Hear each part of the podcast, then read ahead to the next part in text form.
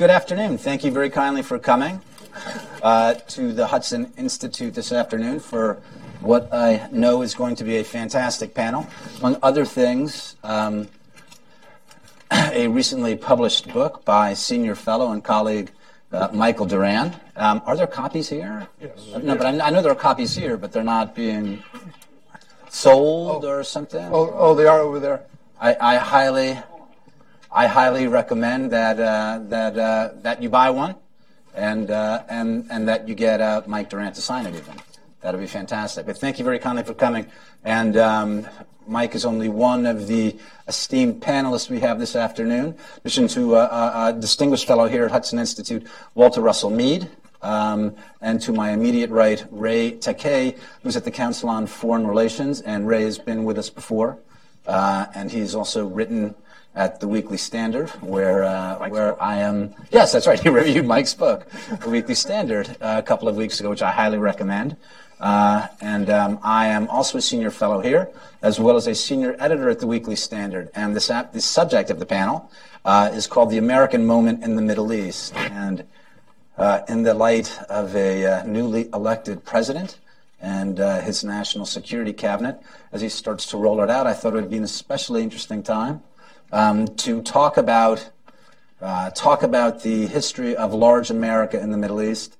And I believe as Mike uh, Mike locates that it really does start with Eisenhower, and we're going to take that right up to the present, uh, to Donald Trump, in what will be a fantastic conversation. I'm going to ask Ray to begin. Uh, th- thanks very much. Uh, I begin by congratulating Mike on publishing a terrific book. Uh, it, it is always a genuine privilege to be with Walter. And uh, Lee Smith is here too. uh, you'll, you'll, you'll, I'll just made us laugh. yeah. I'll just say a couple of things about the about the book, which I had a chance to review, and I do think it's a terrific book, and we can maybe open that conversation. I think it's, it's fair to say if we were turning the clock back to 1953 uh, and all of us were asked to provide Eisenhower with advice, we would all, I think it's fair to say, suggest to him that he should engage with the forces of post colonial nationalism, where, and particularly with what was at that time, uh, less so today, the pivotal state of Egypt. So, in terms of conception of Eisenhower's policy, I suspect that we would all agree with his with his idea that as the Cold War seeps beyond the familiar boundaries of Europe, you have to find alignment with forces of nationalism that are emerging in the developing community. And I think if you kind of think about, and Mike goes through this, some of the concessions that Eisenhower made to Nasser in pursuit of, I guess, what we would call his policy of engagement, to me, they were largely modest. Uh, during Eisenhower's tenure came the Anglo-Egyptian Treaty of 1954, the Heads Agreement, which I actually think from Eisenhower's perspective, that was a sound agreement.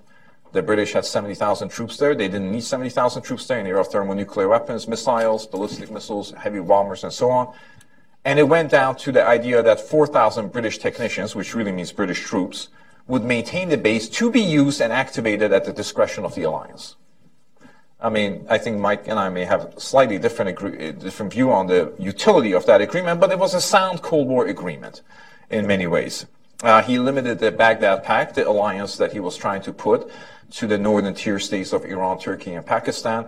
Later on, of course, Iraq joined as well. There are a number of mistakes that Eisenhower made, and I think Mike highlights that. Number one, he bought into the argument that in order for the United States, at least in his first term, in order for the United States to be effective in the Middle East, it had to distance itself from Israel. He accepted that argument too readily. It's an argument that, of course, other presidents have accepted as well. Uh, it is a perennial State Department ar- argument. So in that particular sense, he was wrong, and it was an assumption that he later, of course, corrected. His focus on the Arab-Israeli conflict, I don't think was entirely misplaced. Because if you kind of think about the Arab-Israeli conflict during the Cold War, every decade of the Cold War had an Arab-Israeli war, 48, 56, 67, 73. I think to focus on Arab-Israeli conflict and resolution of it beyond 73 is to miss the event, namely that that's no longer the most important point in the Middle East. But during the time he did it, there was real concern about interstate conflict And there was a real concern that that interstate conflict could lead to superpower confrontation as it, as it nearly did in 1973. So his priority about emphasizing the Arab-Israeli conflict was right for its time. I don't think it's right for our time. I don't think it has been right for past 35 years or so. Uh, finally, it's important to recognize that Eisenhower's policy of engagement toward Nasser lasted about 18 months. It started in June of 1953 and it ended in March 1956 when his envoy Robert Anderson came back and suggested that Nasser was not likely to cooperate with American policy objectives. Then it changes. 18 months, most administrations, in my experience, don't actually change policy in mid-course. They keep pursuing the same policy even if that policy is failing. Lyndon Johnson kept bombing North Vietnam, not because he thought it was going to work, because he couldn't think of anything else to do.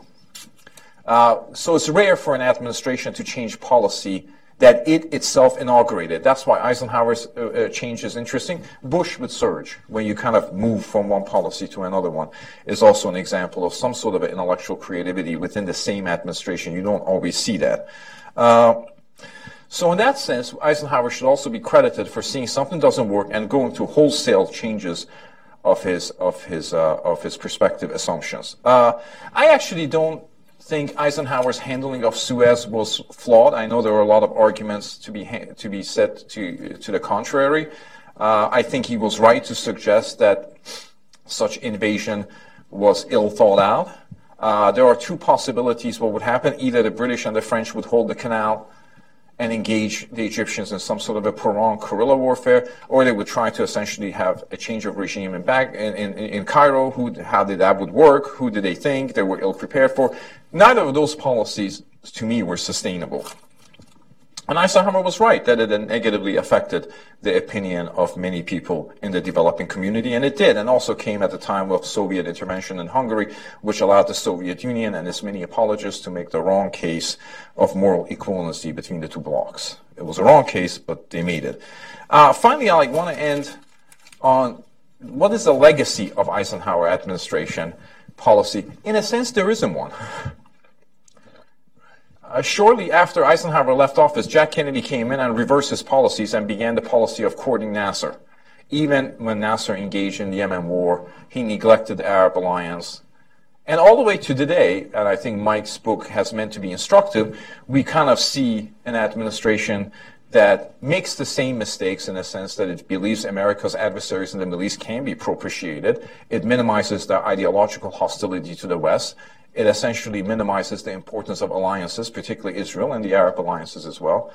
And, and so the irony of it is, in terms of legacy of Eisenhower, which Mike, Mike unpacks, is there isn't one. Uh, and I'll stop there. that was that was you, that you left by throwing down a real gauntlet, which I know that Mike is, or I hope that Mike will pick up. Maybe not now in his introductory uh, remarks, but uh, but but, but I think I have to, otherwise nobody will buy a book. Okay, all right, that that's that you're on.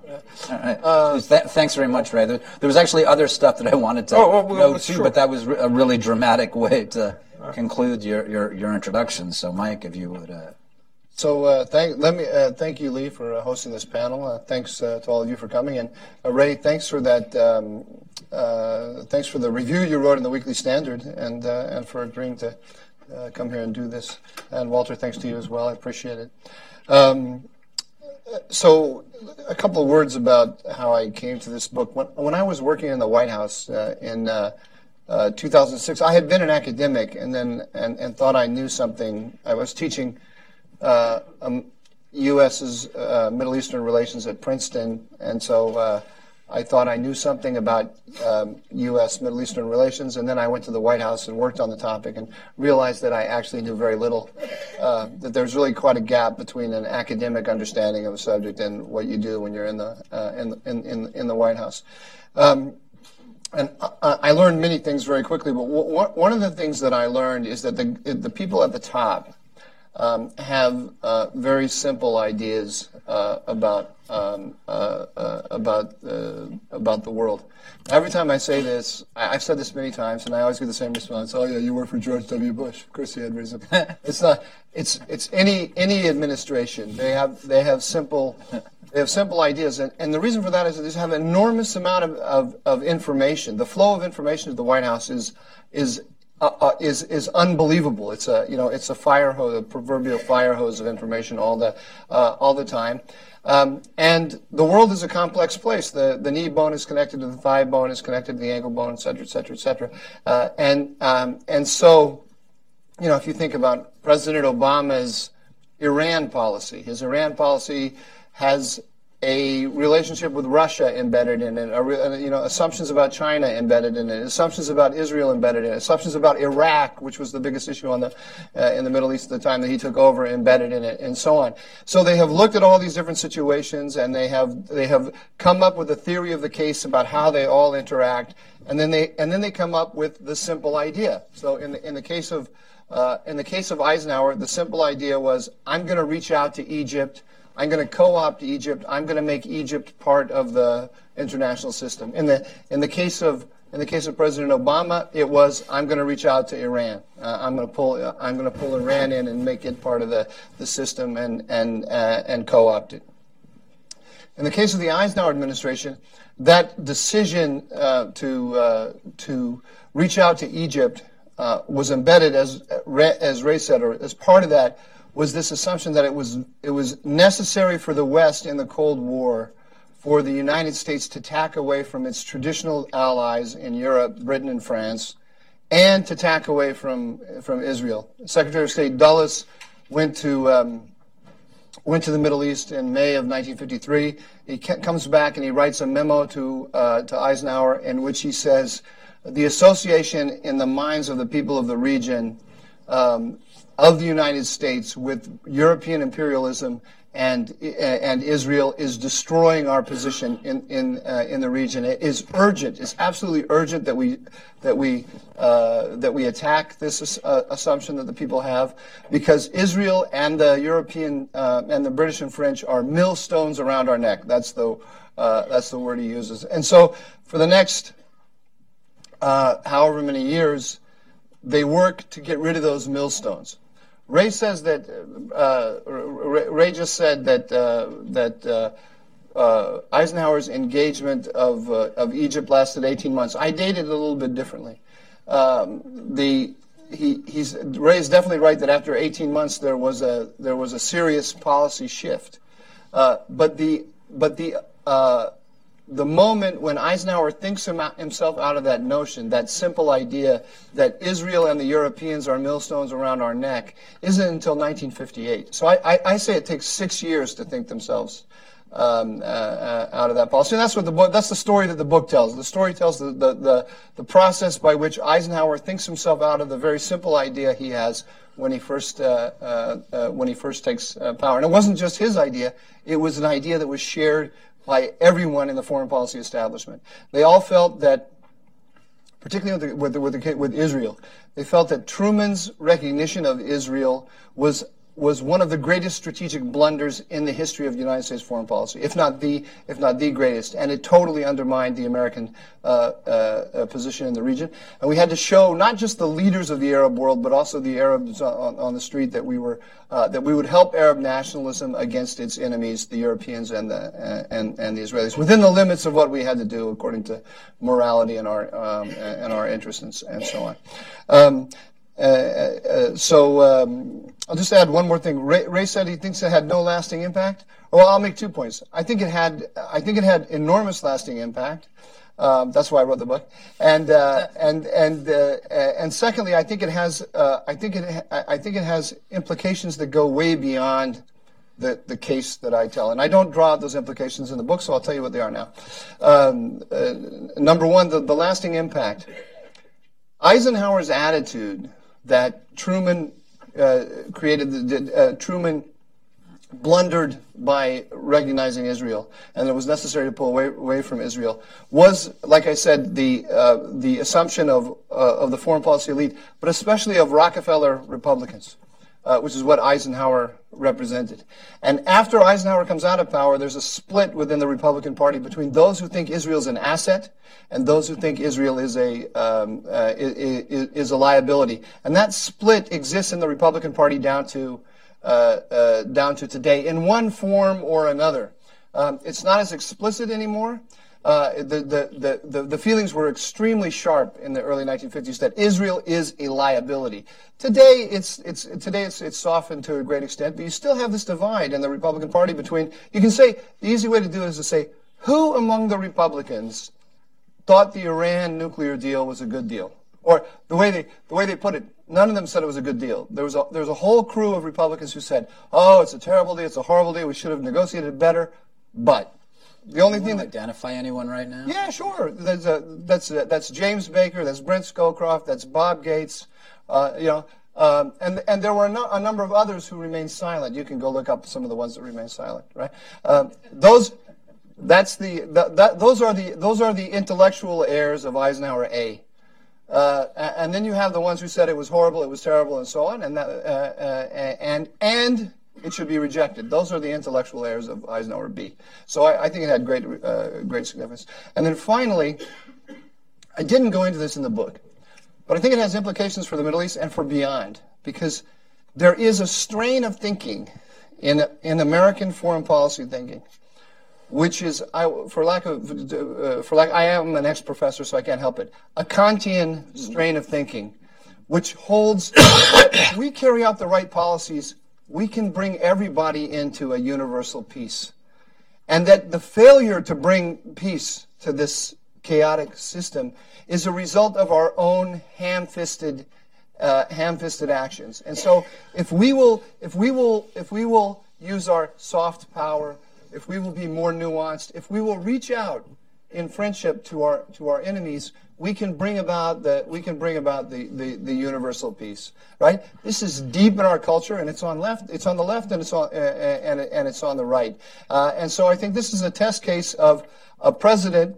Uh, who was not by his nature in, uh, inclined to be a Kantian, I don't think.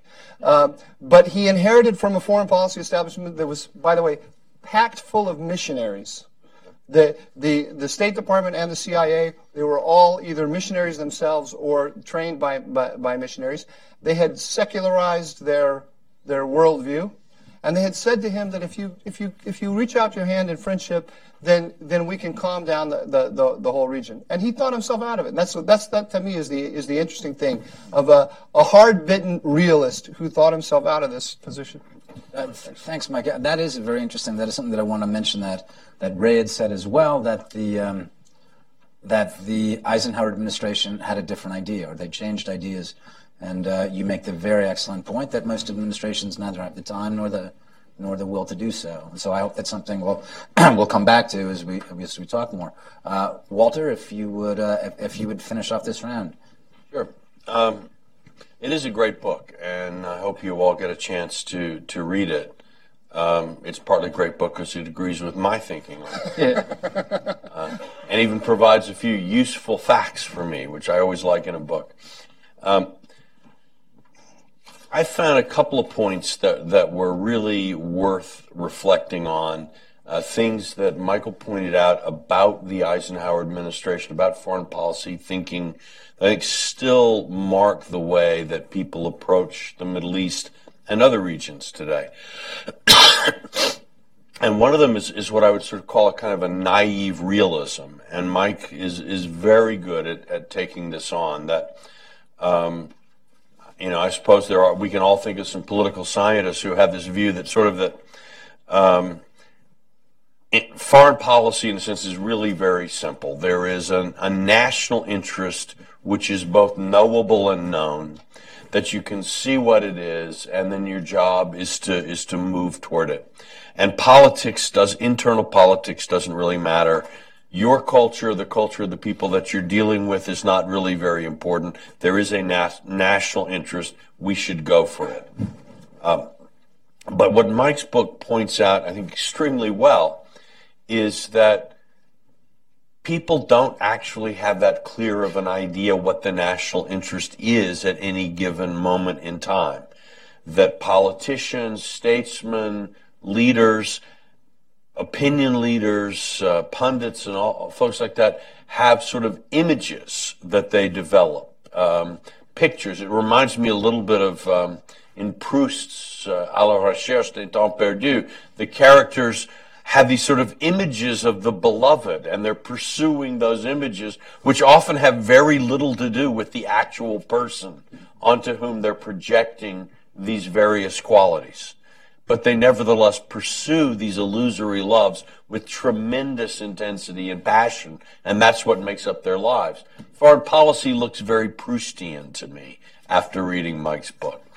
That they had a theory of the case, it made sense to them, uh, and based on that theory, they then took steps which they were quite sure were in the national interest, but in fact actually had very, very little to do with what was going on in the minds of the people they were trying to influence or deal with.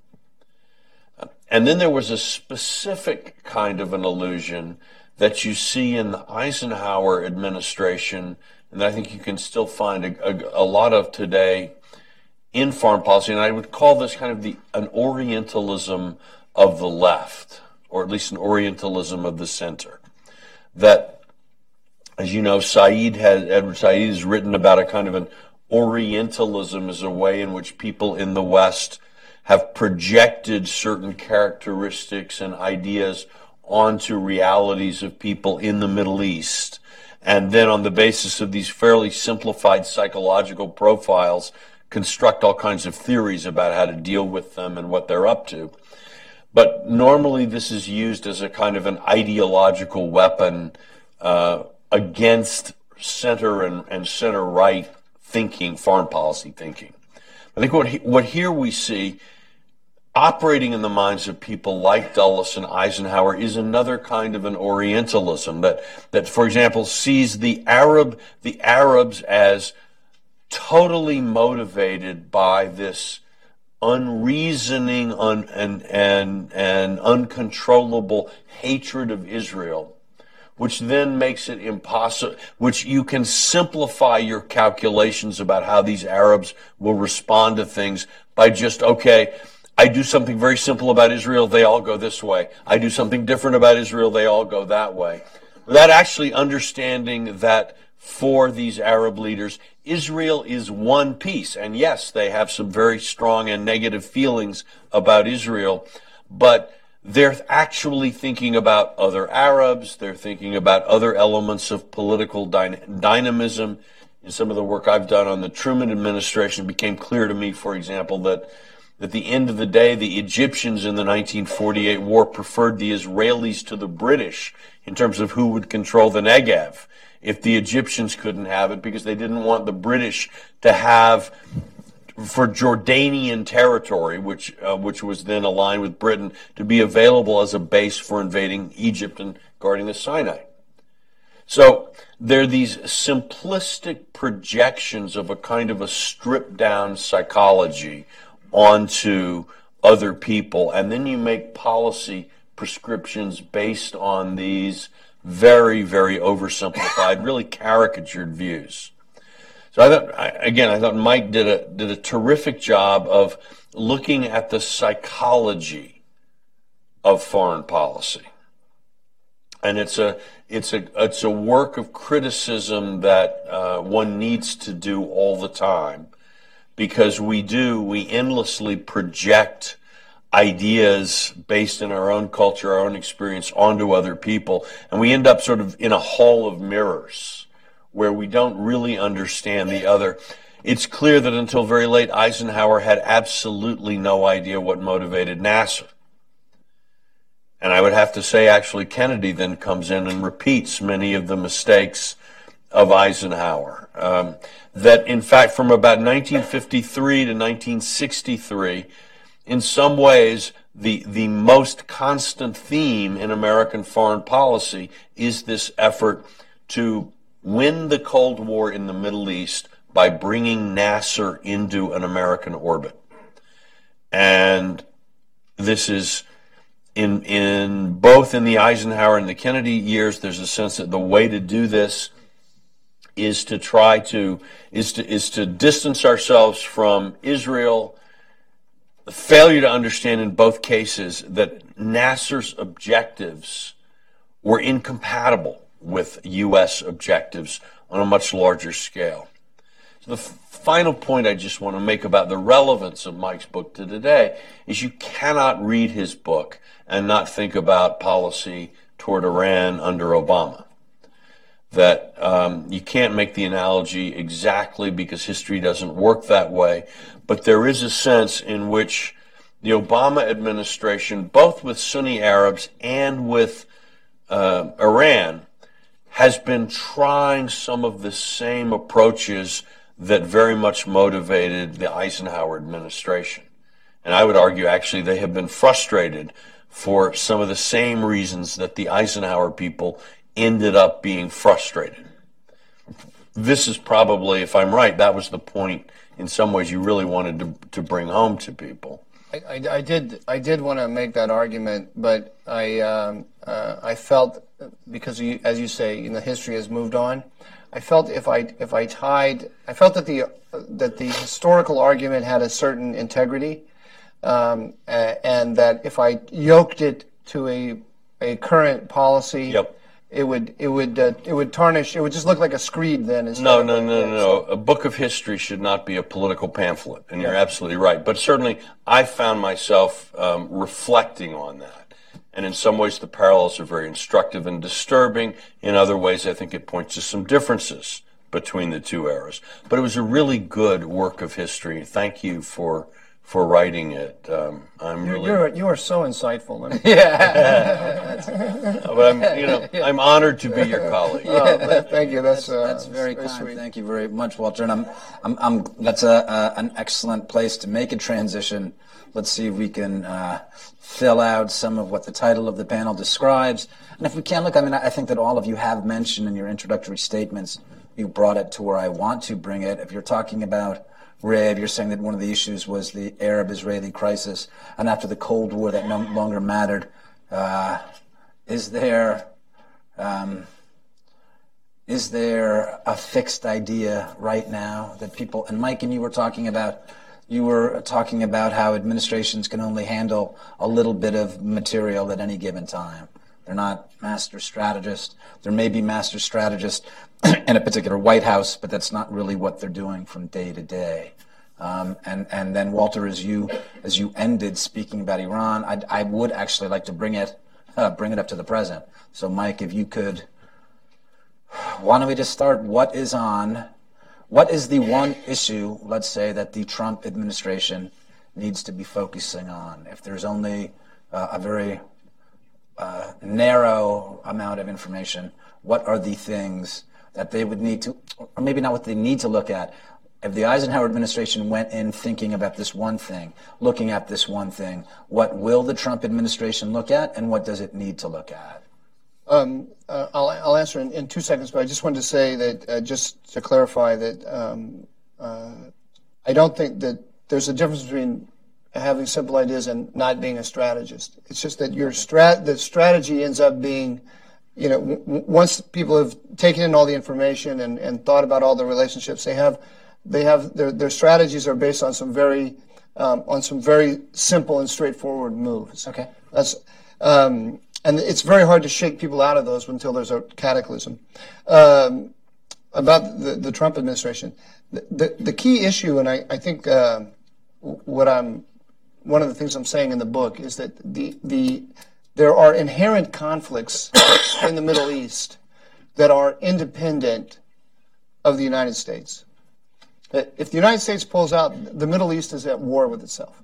The Middle East has been at war with itself since before we got involved, and it's going to be in, it's going to be at war with itself since we got out. And it's not a simple war. We we always simplify it to Sunni versus Shiite, uh, Saudi Arabia versus Iran, and so on. These are not meaningless statements, but the but but the reality on the ground is is more um, is is more complex than that. Um, and the players on the ground I, I, I, I love the Walter's descriptions. I wish I could have stole them from him about the remembrance of things past and the search for the beloved. Because I, I, I meant to thank you for that, and also Yeah. from, from Proust to Kant. It's a nice. Oh, yeah, I am. I am. You by the way, get I that am everywhere. steal those uh, images. They're mine from now on. I hereby put the. um, there's a, there's another. I would add one other kind of. I think characteristically American um, uh, fallacy or mistake, and that's uh, solipsism. Um, uh, well, you kind of re- refer, referred to it, Walter, when you said that you know if we move this way, then it makes the Arabs move that way, and if we move this way, they move that way. There's a there's an assumption we have that the major players in the region are reacting to us as a as a way of and to our allies as a way of bargaining with us. So that what the Iranians want right now is a really good relationship with the United States, and that's why what, what they're doing. I have a different view. What all of the actors in the region want to do is to maximize their power against their regional rivals. And they read American policy, they, they read American power with an eye to that conflict on, on the ground. So is, is the American attitude toward Israel going to help me with my rivals or is it going to hurt me? In which way, uh, uh, in which way do I have to direct the Americans so as to, as to maximize my power in the region? They're all bar, in a sense, to put it another way, they're all borrowing power from us. Uh, uh, in, in complex ways that we often uh, don't understand. and, and there is no way to bring peace to the Middle East. It's not it, because the Middle East are, the Middle Easterners are always going to be fighting with each other. There's always going to be an out group, a set, a, a network of out group that, that are that are opposed to the order that we represent. And there are always going to be external actors who are going to align with that outgroup in order to in order to undermine us. So what we have to get used to, and, and the American mind doesn't like to think about it this way, is perpetual conflict in the Middle East. Now, that conflict can be worse and it can be better, and we can ma- manage it. We can manage it worse or we can manage it better. But we have to get our minds around the idea of of maybe not conflict. That's too strong because that always implies war, but serious competition in, in, uh, uh, in the Middle East. Um, and the, the, the locus of that competition today is the Iranian Russian alliance. That is, those are our competitors. They are doing what they're doing in Syria, not just not just because they want they have a certain vision of Syria, because they want to undermine us. Putin didn't put his Putin didn't put his um, his S two hundreds, his S three hundred, his anti aircraft um, uh, his anti-aircraft uh, system in place in Syria because he's fearful that the Syrian opposition is going to develop a large air force and come attack his position. He put his big Russian hand over everything that's going on in Syria so that we can't do that. That was a move against us, a transparent move against us. This is just just one example. Um, the Iranians and the Russians are working all throughout the region to undermine us in in ways subtle and not and, and not so subtle. And we have convinced ourselves that, you know, if we just if we just say the right magic words to them about how we want to compete against, uh, how we want to cooperate with them against our common enemies, we will unlock the we will unlock the uh, the, the, the, the new system, not for Kantian peace, but for uh, cooperation toward our strategic goal of destroying, uh, destroying ISIS. And it's wrong. Uh, uh, uh, and the Trump administration needs to come in understanding that, that we are in this, we are, we are in a competition. There's nothing we can do to make that competition go away. We have to win it. and you can win it in many different ways. That's what they have to figure out. Um, Ray, if I can ask you, Mike talks about saying that we're often solipsistic the way we look at it, is it wrong then to perceive that the Iranians and the Russians are looking at us in the Middle East, especially in Syria? you are an Iran expert. You've written an extraordinary amount of uh, great stuff on Iran. So, do you think that the Iranians are looking at us? Are the Iranians looking at the Sunnis? Are the Iranians looking at the Saudis? What's the what? What? What? what how do you see this? Well, I, will put the Middle East in the context of Eisenhower. It, if you recall, 1958 in the Middle East was called the year of the revolutions. Uh, you had series of regimes being changed, whether it's Iraq, whether it's Syria, it's Jordan, and, and, and, and Saudi Arabia under stress.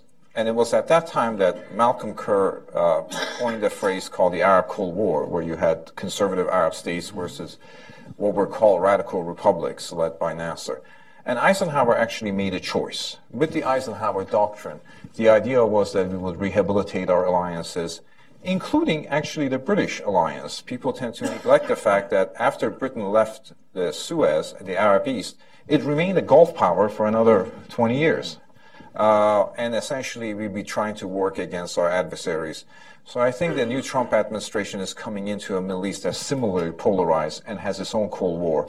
This is not so much a Cold War between conservative monarchies and Arab republics, this is a Cold War that's underpinned by sectarian identities increasingly, whether it's the Shi'i community led by Iran and in alliance with, with, the, with the Russians against Saudi Arabia and various American allies.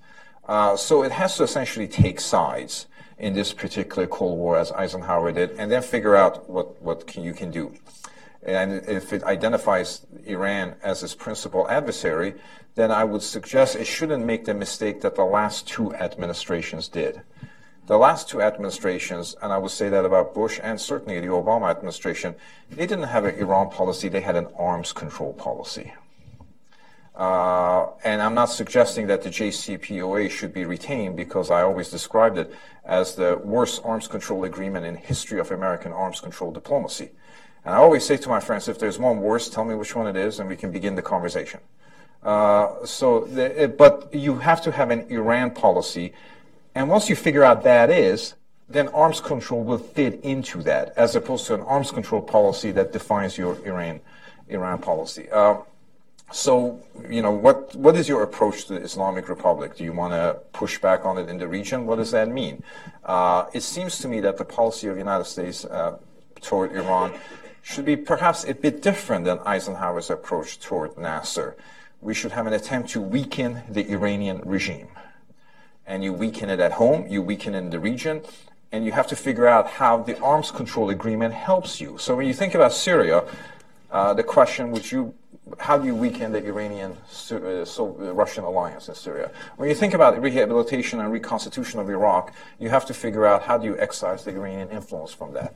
So your Iran policy will in some ways define your regional approaches, and it defines who your friends are and who your adversaries are. Um, Walter, if I can ask you more generally about uh, about about something, and in particular the uh, when Mike was talking about uh, the Russian the Russian-Iranian project in the region. Look, I mean, I, I, as far as I know, every president who's come to uh, who's come to the White House since Reagan has tried a a Russian reset. A lot of people I know are concerned that the president-elect has seemed to be open toward Putin. Is this a, a, good thing? Is it a problem? At what point will he see? At what point will he see uh, see it the way Mike sees it, or or Will he not see it the way Mike sees it? We'll actually be able to work with the Russians on some things, and we'll be opposed to the Iranians in other places, and, and that's okay because we can hold two thoughts in our head at the same time. Interesting. You know, I, have been thinking a lot lately about the, the utter futility of writing about American foreign policy. and the, the thing that has led me to think about this is the most successful his, uh, essay in the history of writing about American foreign policy, George Kennan's uh, Sources of Soviet Conduct. And, you know, at the end of the Cold War, the entire United States is dancing with glee and saying, Kennan has been vindicated, containment worked. Uh, but everybody immediately forgot the whole point of Kennan's essay, which, if you go back and you read it, it really is look, our problem with these people is not actually that they are communist, it is that they are Russian. And uh, that, in fact, there were forces in Russian history and Russian culture that, for example, Stalin needed an enemy, that the conditions under which he could hold power in Russia were such that you actually required a mobilization of society against an external en- enemy, and that given that, the traditional American approach of trying to find the win-win solution, the press the reset button, which is what people were urging Truman to keep doing in, in 46, uh, wouldn't work because that wasn't, wouldn't address the issue and the Russians would, would simply become more suspicious as you tried to become more conciliatory. And, uh, and so it's fascinating to me that for 20 years, well, we've, we've now had four American presidents in a row who've, who've thought to start, to start their relationship with Putin by, by getting an understanding. Whether it's the soul gaze into his eyes, Clinton's business-like approach, whether it was um, uh, Obama's reset or now some of the things one has heard Mr. Trump say, President-elect Trump say, the campaign trail.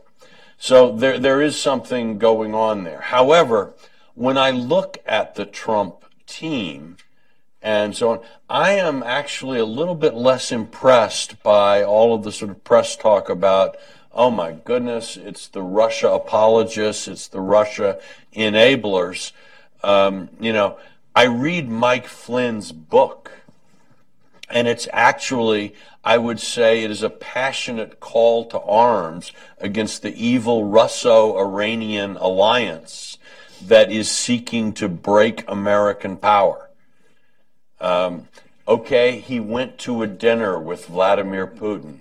He attended an RT event. Um, yeah, he did. Um, but, sorry? Uh, he attended an RT event. But it doesn't actually, I, I read the man's work, and he does not sound like a Russia apologist to me.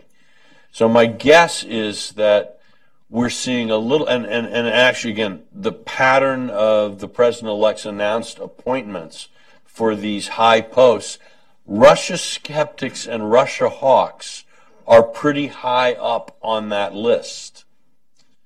So my my sense would be that that we may be in the presence of a terrific head fake, um, or rather another thing of saying, you know, look, I I can make a deal, or if you don't make a deal, I have other things I can do. But I'm not actually at this point worried that that the cabinet that President-elect Trump is appointing is some kind of a pro-Russian cabinet. Maybe I'm wrong. We'll find out. But I do think that even for those who, who think that uh, uh, Trump is going to have a sort of a pro-Russian or a pro-Putin administration, Iran and the Middle East really are the issue. Because even the people in the Trump entourage who are who have not distinguished themselves by anti-Russian talk have been pretty consistently both anti-Iran and anti-JCPOA. So it's not, this is, and, and the fact that Russian policy is bound up so closely with Iran's policy in the Middle East, I think really limits the scope for some kind of grand U.S. Russian understanding. I do think if you take a step back, it is clear that both the United States and Russia share an interest in um, the defeat of Sunni jihadism and that both the United States and Russia are bound up by some significant concerns about the balance of power in East Asia. And that those, those two elements of common concern could, at least theoretically, lead to certain policies in common or, or interests in common out of which certain initiatives could grow. But I think you do have to start with the Russians, as Kennan suggested, which is that you first have to, uh, what is, you know, where, where Lenin talks about you press with your bayonet as long as you find no resistance, you keep pressing. When you encounter steel or resistance, you stop. This is the first, the first step to a reset with Russia is a sort of a creditable stop. At which point then one can begin to talk in a business-like and clear way about where there might be some points of common interest.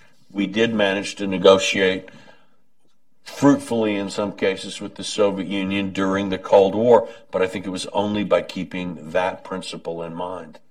Mike, I'm going to ask you to continue, uh, follow up on Walter's statement, and also, especially since Walter uh, raised uh, Kennan, let's think about it in terms of the Cold War, and if you can also what what would this new administration need to know about uh, Eisenhower policy in the Middle East, about Eisenhower's Cold War policy, uh, and, and, and your book?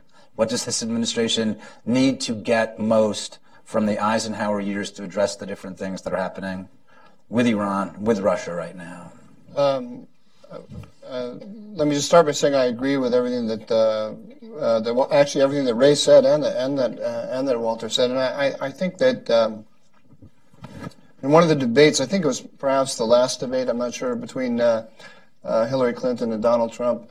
Um, Trump said, you know, the Russians, Putin doesn't respect Clinton, but he's going to respect me. And I, I took that as him saying he didn't go on to make the to make the argument that he's gonna he's gonna see in me somebody who's who has who um, whose threat to use force is credible and therefore he's going to respect me. He, he didn't make that argument, but that's the way I always that, that's the way I always read it.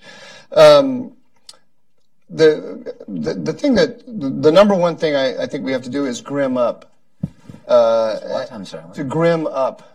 Uh, you, uh, for, to give an example from Eisenhower, um, you know, when, when Eisenhower sent the troops into Lebanon in '58, we now remember this as as the uh, as the least uh, you know, as the most successful foreign intervention ever. There were only two soldiers who died in the whole um, uh, in in the whole operation. One of whom died, I think, by accident, and one was was shot by a sniper uh, fire. And so it's just seen. Uh, um, uh, it's held up, especially by those people who want to say that you know Eisenhower. Um, Eisenhower didn't believe in using force and a light touch and so on and so forth um, as, a, as, as the way to do an intervention. But when Eisenhower was given the order to go in, it didn't seem like that to him. Uh, and he writes in his memoir that this was the second most difficult decision he ever made, the most difficult being the D-Day uh, uh, invasion, because he felt it could go very wrong. It could go very wrong in terms of the of what was going on on the ground, and it could go very wrong with the Soviet Union. It was a big it was a big risk. But he thought the risks of of inaction were worse than the risks of uh, of action. And when he met with uh, the venerable Speaker of the House, Sam Rayburn, Sam Rayburn said to him, "Mr. President, to, to, he, he, went to get you know to to consult with the or he brought him to the White House to consult with um, uh, with the congressional leaders about uh, what he was about to do." Uh, and Rayburn said, "Mr. President, I'm worried that this could go that this could go very wrong." I'm worried that we could antagonize the Arabs, and I'm worried that we could antagonize the Soviet Union. And I don't see any obvious way to bring this to uh, uh, to an end. And, I, and Eisenhower, and this is what I mean by grim up. Eisenhower said, "Oh, it's going to go very wrong. I can guarantee that." Right? He said, "The question is, does it go wrong when we uh, uh, when we behave in a Munich-like fashion, or does it go wrong when we behave by showing the world that we're going to support our allies and punish our enemies? And he said, in my, in my view, it's much more important to shore up our allies. In other words, I mean, in terms of political science terms, we would say we have to worry about our extended deterrence. If we don't take action, if we don't honor our red line, right, then we are going to undermine the power of all of our allies who, uh, who are going to, who, who will be willing to take uh, tougher positions against our enemies if we don't uh, if we if if we don't back them up, right? Uh, and so I, I think we just have to start from that. I I I I I, I was uh, uh, kind of went like this when I read uh, Eisenhower's words, where he says it's going to go badly. I can guarantee that.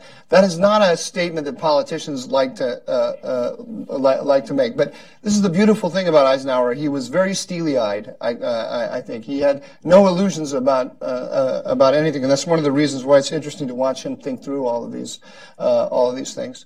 Um, I forgot the second part of your, part of your question. Listen, what what is it that they need to know? Let's say from your book but certainly from the Eisenhower. Oh, the other thing from the, oh well, the, the other thing from the book, uh, the two two other things from the book are, uh, one, the the Arab-Israeli conflict is not the center of gravity in in, in the region. Uh, I think when I'm looking at the picks that we're getting, uh, I think that we that there's little doubt. I think this is going to going to be the go down in history from the from the first indications at least. We'll have to wait and see. Uh, as the as the the American administration that was least inclined to see the Israeli-Palestinian conflict as the center of gravity in the in, in the region. Okay, actually, let, let me rephrase it then, Ray. I'm going to ask you to follow, but I want to give Mike a quick chance. Look, when when Walter was saying, you know, uh, Kennan was saying the issue is not that they're communists, the issue is that they're Russians. At what point, at what point, if ever, does the Trump administration say, you know, we know the Iranians are a big issue, and we don't like the JCPOA, but there's another problem here as well and we didn't even see this until we started looking at the Iran deal and started pulling apart different issues, all this other stuff that's baked in. And this one crazy thing that's baked in is the Russians. So your book is your book is is Eisenhower dealing with the Middle East, a Cold War Middle East, and one of the plays is about the Soviets. To what extent are we? Well, I, I think I think President Obama is is not entirely wrong. when he says that Putin is weak. Um, uh, and that and that he doesn't represent the, that, that, that the Cold War is over. I, I, think Russia is a threat to us. I think Russia is trying to undermine us. Uh, I think it's working with Iran to uh, to undermine us. But there are real limits to what they uh, to what they can do, and they cannot survive a serious competition with us, whether economically or militarily. Should we decide to compete? Right? And one of the great ways to compete is to take out from under them the Iranian platform on which their power rests. I mean, what they're doing in Syria, the number one, their number one interest in, in the Middle East is propping up the Assad regime, and they share that with the Iranians. But they've made a deal whereby they provide the air cover and the Iranians provide the forces on the ground, both Iranian and, and, and militias, right? If we, if we if we cut that platform out from uh, out from underneath them, they are they are severely weakened. And if we were to do it in combination with, say, uh, serious economic sanctions on the basis of what they're doing in the Middle East and in the Ukraine, right? Um, it's a whole different relationship. Then you know, uh, Donald Donald Trump can put Vladimir Putin in a loving embrace and kick him at the same time, and that would be a, a very different kind of relationship than the one we have. Ray, there's a lot of people that say that looking at uh, looking at the relationship in, in Syria, especially between uh, Iran and Russia, it's like, well, this can't work. The interests are different. They're going in different directions. It doesn't make sense. It'll be easy to wedge them apart. If you can, des- if you can describe a little bit, uh, if you can describe a little bit, why are the Russians there? I mean, it's it's not just because they're not making a lot of money from Assad, right? So why are they there? Why are they partnered with the Iranians? Uh, it seems to me that uh, this latest episode of Russian imperial venture makes less sense as you kind of think about it. The costs to me are obvious, the benefits are not. I mean, er, during the Cold War, the Russians, the Soviets valued those bases because they could track American submarines. They're not tracking the American submarines. No. Uh, I think it's essentially an attempt by the Russians to project their power, to deflect attention from domestic inadequacies, and essentially enlarge the Russian sphere of influence. I mean, when you kind of think about the Russian definition of how the Cold War ended, they think they won the Cold War because they got rid of communism. They got rid of all the stands and all the burdens that the Soviet Empire imposed on them, and they can become more discerning about their influence. The Russian-Iranian alliance is, to be fair and, and to be sure, is, is rather incongruous and is growing at the same time, which makes it unusual. Both parties tend to have a very stereotypical cultural view of each other. The Iranians kind of think of Russians and uncouth drunks just down from trees. And the Russians think these guys don't know what centrifuges they put ketchup on and eat it. Uh, so they both they both start out with cultural stereotypes against each other. Uh, but the level of cooperation between the two parties has grown enormously, and people tend to focus on the Syria aspect of it. They tend to focus on even the arms delivery aspect of it, S-300s and so on. There is a whole nuclear aspect of it. Uh, the Russians are getting back into the Iranian nuclear industry. Iranian nuclear scientists are being dispatched to Russia once again for training. I think three, four hundred class uh, per class they go out there. So the level of cooperation is more strategic than economic because they both are economically competitive in a sense. I mean, the Russians wouldn't want Iranian oil to get to Europe in the depressed times, but the strategy aspect of this tends to conflict with economics, negating the argument of economic determinism that some historians had in the 1960s to describe the Cold War. Uh, how to deal with Iran? I mean, I, I go back to Truman administration. Uh, Dean Acheson, to paraphrase Dean Acheson about the Soviet Union, uh, maybe apply to Iran, he used to say that uh, the Soviet Union is like an old-fashioned penny slot machine you can get something out of it by shaking it violently, but there's no point of talking nicely to it. Uh, so you kind of think, think about it in, in, that in that particular sense. Uh, but again, the only thing I will say this administration should defy the predecessor of its past, uh, namely actually have an Iran policy as opposed to an arms control approach. Uh, and I think the discussion about what to do with the deal, what not to do with it, how to get out of it, these are important conversations, but they should be embedded in a larger discussion about in Iran and a larger discussion about American priorities in the Middle East that Mike was talking about. Well, let, let me ask, let me ask Walter, uh, let me ask Walter that about American priorities in the Middle East and the fact that America is in the Middle East at all. I mean, is there any sense in which uh, the Obama administration underscored or said, you know what? Actually, America does not need, does not need that big a footprint in the Middle East. It gets us into lots of trouble. It's not that fun. There's no upside politically. There's no real upside strategically. Or have we seen uh, mis- mistaken assumptions? Let's leave it like that. Well, it's, it is. I think the American debate over Middle East policy has obviously become much more polarized since 911 and in all kinds of different ways. On the one hand, you have a lot of people since 911 who would argue that the Middle East is the most important place for American foreign policy because it's where the biggest threats are. And, you know, if you ask, if you try to make a list of a place where people are actively trying to kill Americans and do as much damage to us and our friends as they can, where is that place? They'll tell you it's the Middle East. This view is, is I think, pretty heavily represented among some of the president elect's uh, advisors. And so you'll hear a lot about ISIS from him and from people around him. Um, then you'll have another group of people who would, would make the case that, you know, thanks to fracking um, and American oil move toward energy independence, the Middle East is actually less important to the United States. You know, in the old days, when the if the Saudis or the Iranians or others were mad at us, they could jack up the price of oil, put us into a depression, and so managing that relationship was clearly a vital interest of the United States. That doesn't seem to be as true anymore. You can have the entire region burning down and in ruins with hundreds of thousands of dead and millions of refugees, and the price of oil is just kind of slowly sinking. So, um, you can get an argument from that that the United States should be paying less attention the Middle East is a place that's just not a very happy place, not going to be a happy place, and thankfully not a place we need to deal with very much. um, myself, I tend to think that the that we do retain very important strategic uh, interests in the Middle East. Again, you can go back to the Eisenhower years when people talked about the oil in the Middle East in those days. They weren't really talking about a physical resource for the United States. Right. it was how do you keep the Marshall Plan recovery going in Europe without Middle East oil? You can't. How do you keep the Japanese economy growing uh, without Middle East oil? You can't. That I think is still the case today. If the if um, the flow of oil from the Middle East were to were to stop for some reason, or the price were to go up hugely, we might still have plenty of oil in the United States. But uh, you know, imagine a, a, a financial crisis in Europe, a financial crisis in Japan, depression brought on. Imagine what Putin's resources or Iran's resources would be if they were getting $200, $300 a barrel for oil, uh, what this would do to the American economy, to the American financial system, uh, to the world economy, to world politics. It's pretty chaotic.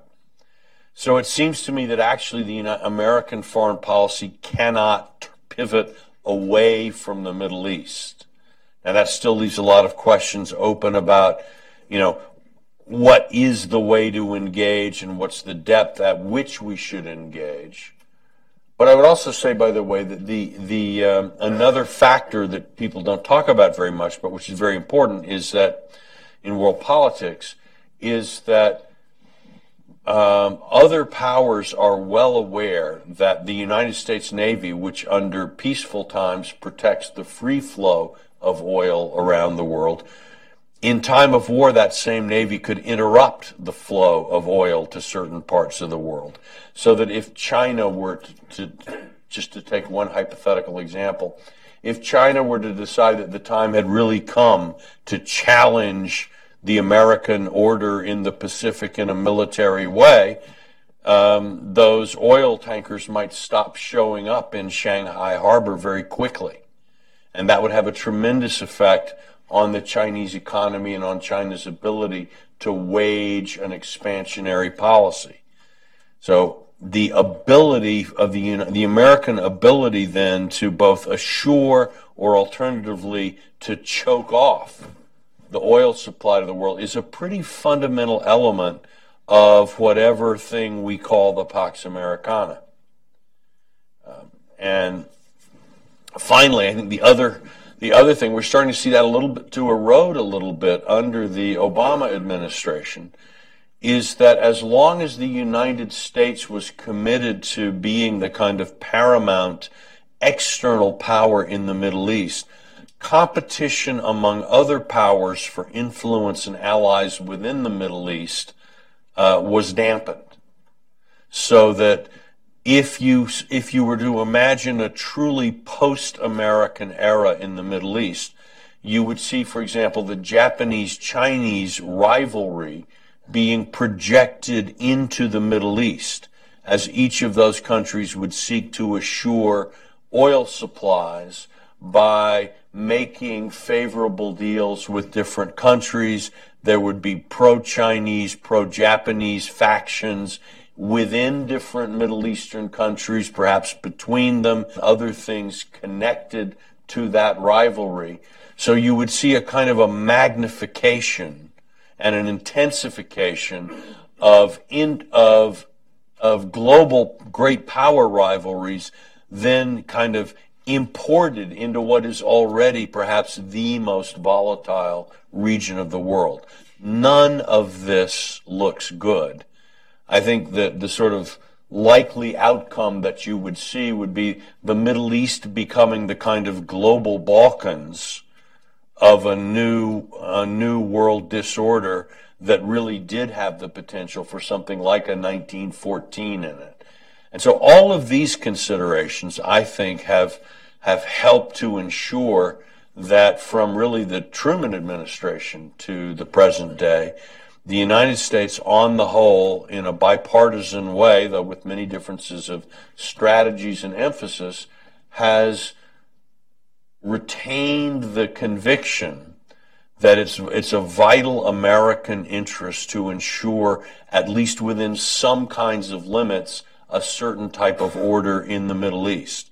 I, I think I would still argue very strongly that that remains the case for a Trump administration and probably for his successors. Mike, uh, I, I, want to open it up to. Uh, th- thank you very kindly, Walter. I want to open it up to uh, to questions in a moment. But Mike, I want to ask.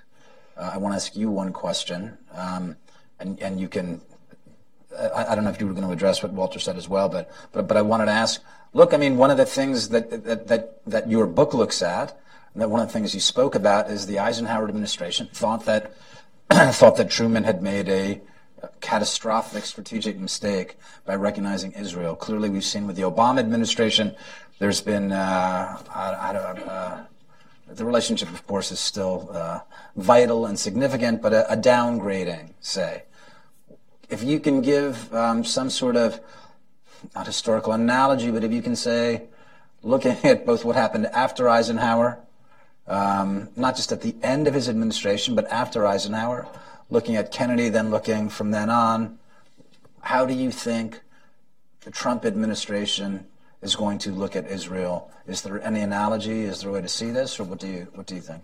Uh, yeah, sure. I um, let me answer your question directly, and then okay. I'll say one Great. thing in response to what, uh, sure. just reinforcing what Walter said. Um, uh, historically, we've been divided, Middle East experts uh, in Washington been divided into two groups. Those who divide the world into two groups and those who don't. No, the the the uh, the uh, uh, those who think that Israel is a liability and those that think it's an asset uh, the ones who think it's a liability think that the uh, the Arab-Israeli conflict, that getting some kind of uh, peace process, we now call it. They, didn't call it that in Eisenhower's time, but that was the idea they had. Um, will not just dampen down the tensions in the Eastern Mediterranean. It will have this um, almost miraculous uh, reverberation around the whole region and improve the U.S. strategic position in the uh, in, the in the whole region. The, the, the others think that which really only come in after Eisenhower, as, as I was saying a minute ago, Eisenhower B, think that the Arab-Israeli conflict is a um, is a local conflict in the Eastern Mediterranean. Doing something to damp it down is a good thing uh, uh, if, you can, but if you can't, it's not necessarily going to. It's not going to have any kind of um, really severe impact on the uh, on the U.S. position in the region as a um, uh, as as a whole as a result of that, there's, there's been a kind of tendency, and because we are solipsistic, and we are in a bubble here, uh, kind of, you know, the, the actual conflicts on the ground in the Middle East are very far away from Americans. So they, they get, our discussion about the Middle East becomes like, uh, you know, very symbolic. And we start arguing about our differences with each other on the basis of what we perceive to be going on in the Middle East. You get these pendulum swings where, you know, Truman recognized Israel and everyone's biggest disaster ever. And then Eisenhower says we have to counter that. We have to put balance back, so we move back. And you can see the pendulum kind of going back and forth, almost from administration to administration. Some of the pendulum swings are greater than others. The pendulum swing from uh, uh, Truman to Eisenhower was great. The pendulum swing from Nixon to Carter was was great. The pendulum swing from uh, from Bush to Obama was great. And Obama's Obama's strategy was almost the was almost the the not Bush strategy starting with Bush's position toward toward Israel. Um, I think the pendulum is swinging back I, uh, on on the Israel question. I think the Trump administration is going to be the most pro-Israel um, administration ever, uh, and that's the that's what I'm that's what I'm hearing through the through through my contacts, and it's gonna it's going to it's going to lay a model down for a new way of approaching the Middle East in that with regard to that issue.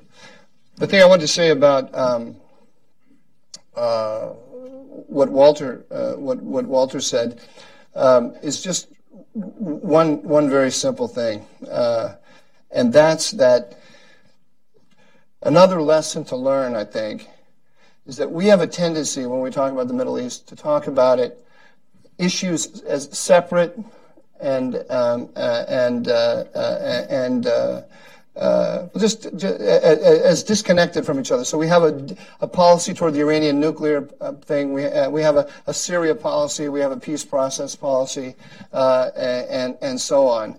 Um, and we tend to talk. It's amazing. I think it's part of this missionary legacy we have, as if we're in the Middle East to do good work, right? We're not there looking after American interests. We're trying to make the world a better place. So I, I, it amazes me how many of our discussions about Syria start with, how do you solve Syria? Right? Oh, you can't solve Syria. Can you solve Syria? Can you not? It doesn't start with the question of what are U.S. interests.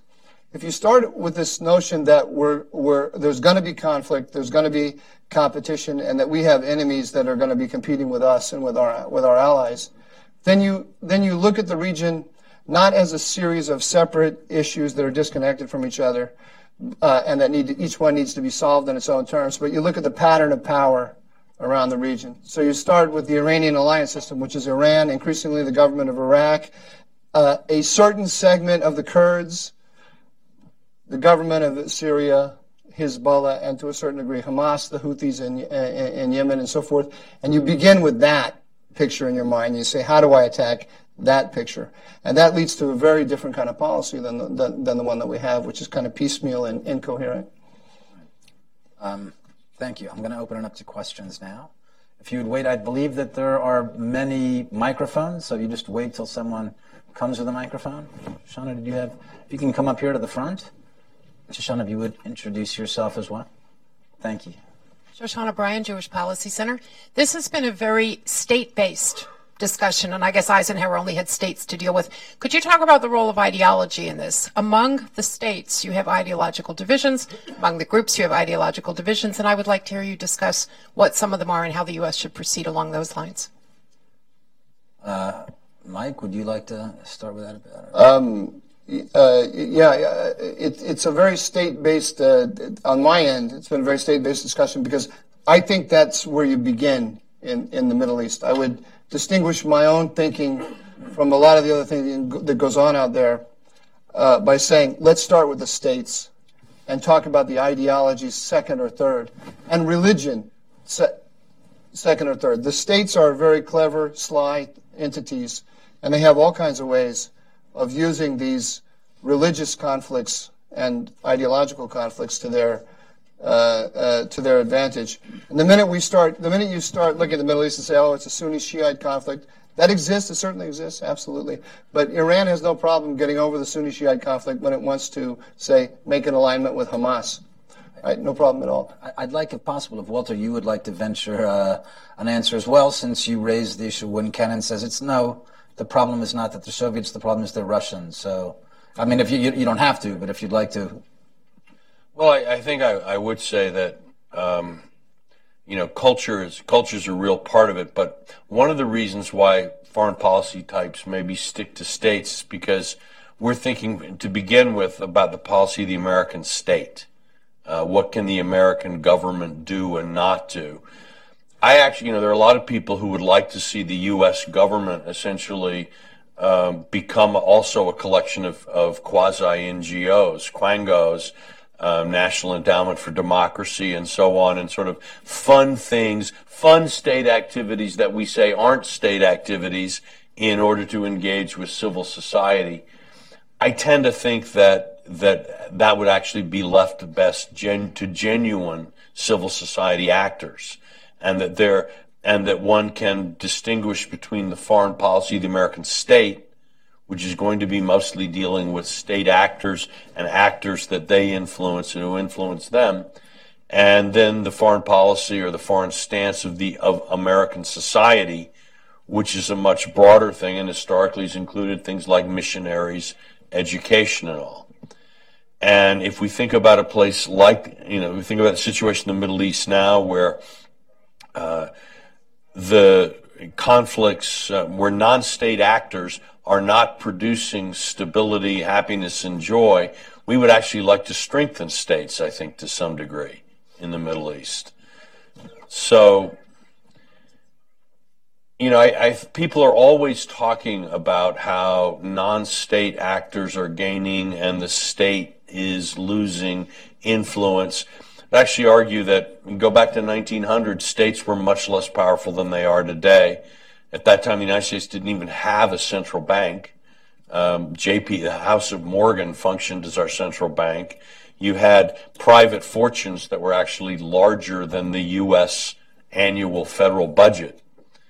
Um, and you look at the f- sort of flows of government finance and compared it to non-state activity and government spending, gov- the government's role in society is actually much smaller than it is now. So I think in some ways, uh, states are actually more powerful than they were 100 years ago. My guess is that we're actually going to continue to see an increase in state power rather than a decrease. I'll just say briefly yeah, sure. one thing about this because I think Kennan was wrong to differentiate between communism and Russians uh, there's a book by Mel Leffler, Soul of Mankind, that how serious the Russians' leadership during the Soviet era took the communist nonsense. And they were animated by an ideology whose application they thought was universal, was Central Africa, East, and so on, uh, which is more than, and uh, you can say the same thing about when Eisenhower dealt with Arab military leaders, whether it was Nasser and others, he dealt with those who were interested in power and less about ideology. And ideas were means of advancing your, your claims. Uh, nobody understood what Baathism was. I mean, try reading anything that anything, uh, try reading what constitutes Baathism. Uh, but I think there are, in case of the Iranian case, to some extent, Islamism and Iranian nationalism or national chauvinism coincide. Uh, the Islamic Republic was not the first Iranian government to think about Lebanon and mobilization of Shia. The Shah did that with Amal and so on, uh, trying to make inroads into Iraq. The difference between Shah's nationalism and Islamic Republic's Islamic nationalism, if you want to call it that, is that Shah understood that Iranian interests can best be advanced in the region, Iranian hegemony can best be ad- advanced in the region in conjunction with American power. Uh, while the Islamic Republic views for ideological reasons uh, that the American presence has to be rejected on two grounds. One is the North-South, you know, so exploitation of the region by an industrial power. Second, clash of civilization grounds, that essentially this is an unacceptable intrusion into Islam's domain. So there's a clear ideological tinge to it. And one thing that Americans understand most poorly, I think, is ideological regimes, because they always think that there are that pragmatism can overweight ideological reasoning. Ideological regimes, revolutionary regimes, do silly things. In 1960s, China would give assistance to countries that high, had a higher GDP than China did. Uh, Albania, uh, because it was important for them to have a presence in Albania. Why? Uh, so I, I, I, think Americans tend to, given that our politics are not as ideological, despite what's often said, misunderstand how those who put premium on ideology, even if it comes at the expense of what we would call pragmatic considerations. Mike, did you want to? You want I, uh, just a caveat. Uh, by the way, I I think that what uh, what uh, Ray just said was very wise. Uh, but I, I, just wanted Often. to. Oh, uh, everything Ray, Ray has said has been extremely wise, and in, including the last statement. Well, not all. It's often. I, I just wanted to clarify that the, to in, in answer to Shoshana's question. I, I think the analysis begins with states. There are, I mean, obviously there are ideologies and religious ideologies that need to be taken into consideration. But, for example, ISIS, clearly an ideological movement.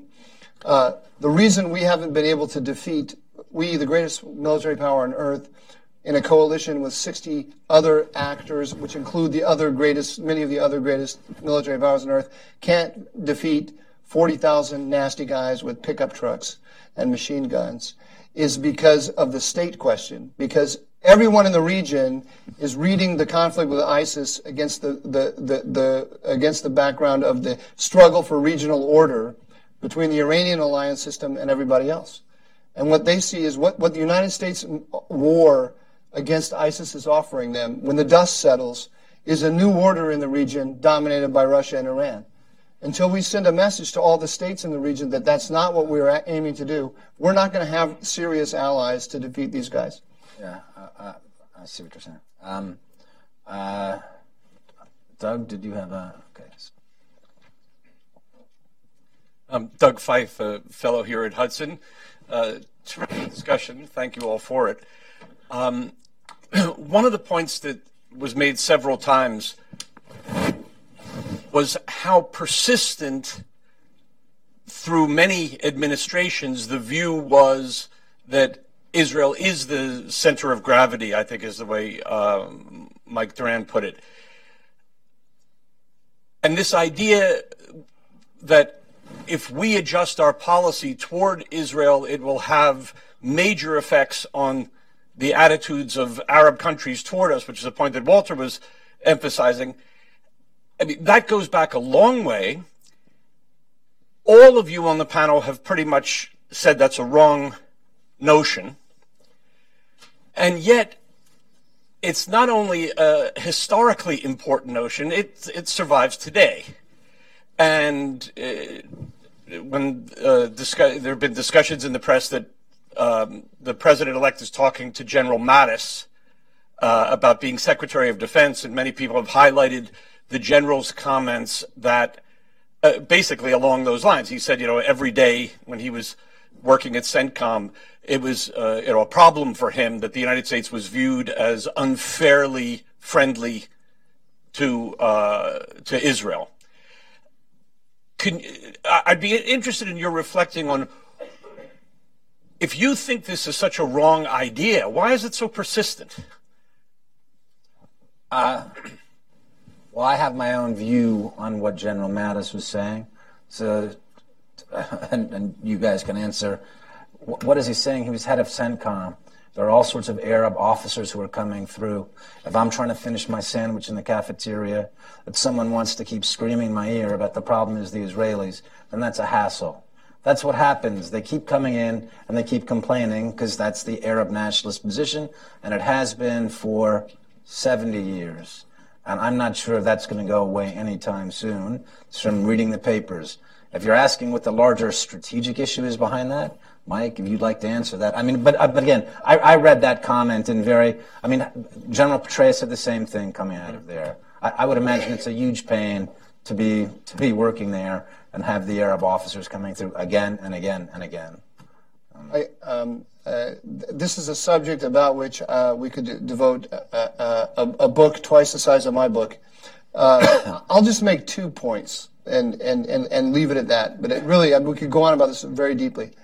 One, the one point I would make is that on the American side, American politicians, the first foreign policy issue that they have to have an answer to uh, is Israel maybe this, maybe, maybe, maybe in some cases the second.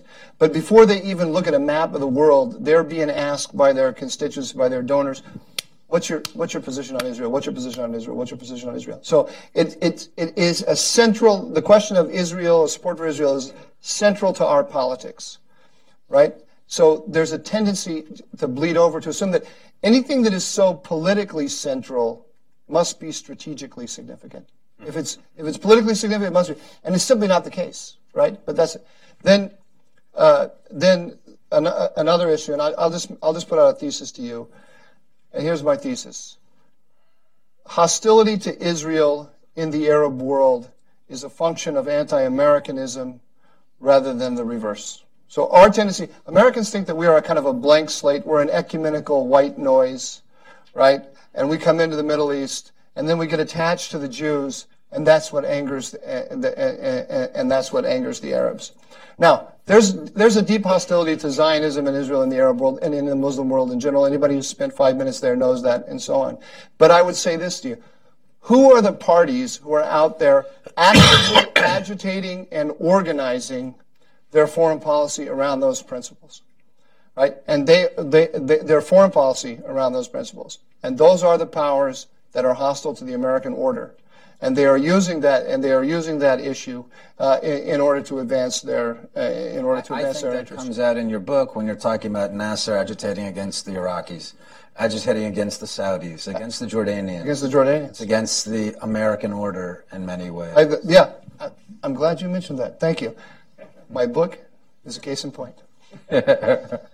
Uh, and my book, which is available right over there. How, how much that going for, Mike? I'm sure it's a huge discounted here for you. I'm sure it's a you. huge Look at these people running away now that we start talking about this. Yeah. Lock the door.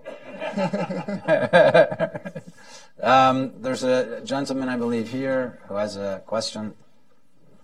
Hi. Uh, regarding your last point, uh, uh my name's Aaron Friedman. Regarding your last point that hostility towards Israel is partially a function towards hostility towards the United States, would that also mean that so long as there are actors in the Middle East hostile to the U.S., that not only is the Arab Israeli conflict not central, but also not tractable, or is not solvable? So I, I don't. Um, I, am not. I, that's the. We're on too abstract a level. Let me just give you a specific example. Iran. Iran has no historically speaking, Iran has no reason to have a conflict with Israel. Right? There's no, the Shah had very good relations with, with, with Israel. The Iranians could wake up tomorrow morning and say, "Do you know what? I want to avoid the Israel question. Uh, forget about whether I like Israel, don't like Israel. I can I can go about my business in the world and just avoid the Israel question just just fine. But they don't. They seek it out. They see they, they seek it out. Hezbollah Hezbollah has a pro- Hezbollah is their primary proxy in the Arab world. They have a problem with Hezbollah in that it's a Shiite organization. So the way they the way they kind of launder uh, Hezbollah as something more or, or, transform it into something more than just a uh, than just a, a direct proxy of, of Iran is through the Arab-Israeli conflict. So then Hezbollah presents itself to the wider Arab world as a Lebanese nationalist and Arab nationalist organization fighting uh, fighting Zionism, and, and people kind of tend to forget that it's a proxy of Iran. Can, can I, I, just I was not surprised one bit when Hezbollah when, when Hezbollah turned went into Syria and started killing Sunnis for Iran in uh, uh, in Syria. The dominant analysis of Hezbollah and Iran that preceded this war which said that Hezbollah was created as a response to Israel and, and so on and so forth, made it impossible to imagine that they would do what they did. I always knew that they were working for uh, that they were working for Iran to look after Iran's interests, whatever they were, and that the and that the Israel thing, the the, the hostility to Israel was the was the ladder that they were using to to achieve those goals, or the, the path that they were using to achieve those goals, but not the goal in and of itself. I, I wanted to come back again to your book, and you cut me off. I think that one of the points that you make, you. and that and that one of the points you've made here is the nature of the region itself, where there has always been conflict. There is conflict now, and there will always be conflict. If you look, if you put Israel in that context, Israel has two peace treaties with two Sunni powers there's no one else. There is no Sunni Shia peace treaty. There's no Alawi Sunni peace treaty. There's nothing like that. So when people talk about an Arab Israeli peace, this is actually this is actually uh, the anomaly in a region. If I could take it back to my book, Lee, there's a there's a there's a this moment that Ray mentioned where the first the first point where Eisenhower's thinking really begins to switch and he starts to see the idea of pursuing a peace treaty between Israel and Egypt as folly. And the reason his the reason his thinking switches remarkably is because Nasser communicated that to him uh, almost directly. Uh, Eisenhower sends a special envoy secretly to, to Egypt, speaks with Nasser, and Nasser basically says to the guy, "Don't you get it? I have to have conflict with Israel and I have to have conflict with the West because my goal is to be the dominant power in the Arab world. And I'm using these conflicts to undermine, to, to, to undermine my enemies. Now, Eisenhower does get it, and he decides from that moment on that, Eisenhower, that Nasser is a blackmailer that any concession we give him, he'll pocket and then uh, and then demand more. And there's no possibility of re- reaching a strategic alignment with him because, as as Walter said, our interests are fundamentally opposed. You, you do know you just gave away the whole book, right? No, you gave away the plot. I, but I didn't. I gave away the plot, but I didn't tell you about the sex and chocolate that's in the book. Okay, you have right. to you have to read okay, it to the end to good. find that. um, another question, uh, gentleman here, and I believe this is going to be the last question. I thought you were going to name it Eat, Pray, Love. yeah. Ike, Pray, Love. Uh, Mr. Doran, uh, thank you. And I wanted to take a couple of steps back. Uh, you were talking about Russia and uh, Putin undermining the United States essentially through its in- influence in Iran and um, what you term as sort of a Russo-Iran alliance. Um, do you think, though, that what we might be doing is um, potentially limiting ourselves from a potential detente with Russia because um, in the past, you know, Russia has had a sphere of influence in Iran, you know, a long time before the United States was even in the Middle East. And, uh, you know, essentially they were a colonialist power uh, within Iran a long time beforehand. So, do you think that every single move by Russia, um, including uh, the installation of missiles, S 300 missiles, do you think that's an exact reflection on just, you know, uh, preventing our power from expanding in the in the area? And we might be missing an opportunity with a new president elect to uh, actually open up uh, relations again with Russia. Um, I, no, I, I agree with what Walter said that uh, quoting Lenin that you you put your, you you you thrust your bayonet forward and if you if you encounter mush then you continue going if you encounter steel then you then you stop I think that's a basic Russian principle uh, I don't think Vladimir Putin ever when he sat with his advisors and was looking at Syria said how do we solve Syria can we solve it? Well, we can't solve Syria. He's uh, always said, and the, the same goes for the Iranians, how do we exploit it to maximum benefit, to, to, to enhance our power in the region, and to, and to weaken our rivals, which includes the United States. It, it, we're in a world now, it's not a zero sum Cold War world. So Putin may not wake up every morning and say, "How do I undermine America today?" But undermining America is in his is on his priority list somewhere. And this is a guy who grew up as a KGB agent. I mean, this he got it with his mother's milk. When when when when he sees the Americans in, in discomfort, it gives him pleasure. There's, there's just you can't you can't grow up like that and not feel that way. So um, look, we could have. If you if if someone tells me that we didn't see the Russian intervention in Syria coming, I don't believe them. If we didn't see it coming then this is the greatest intelligence failure of my lifetime, and I and the greatest. Are, are there's, there's there are things that our intel may do better or worse. The one thing we do extremely well is see massive muscle movements by peer competitors. Right, where set, the whole system was created to do that. We had to see it coming. All we had to do to keep them out was to announce a no-fly zone before they put their forces in there right? We didn't do that. Now they have S300s in there, right? And they could, uh, that are, and, and they're not just causing, they're not just deterring us.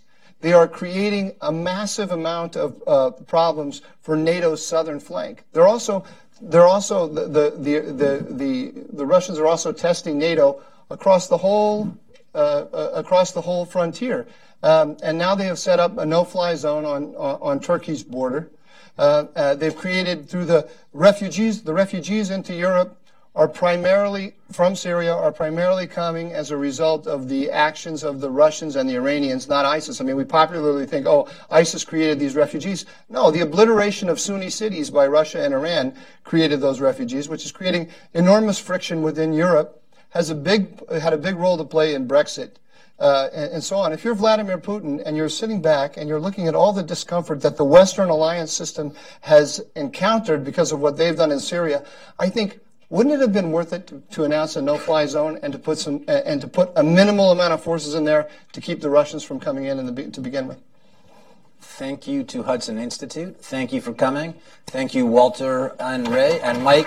Congrats again on your Thank you. Thank you very much.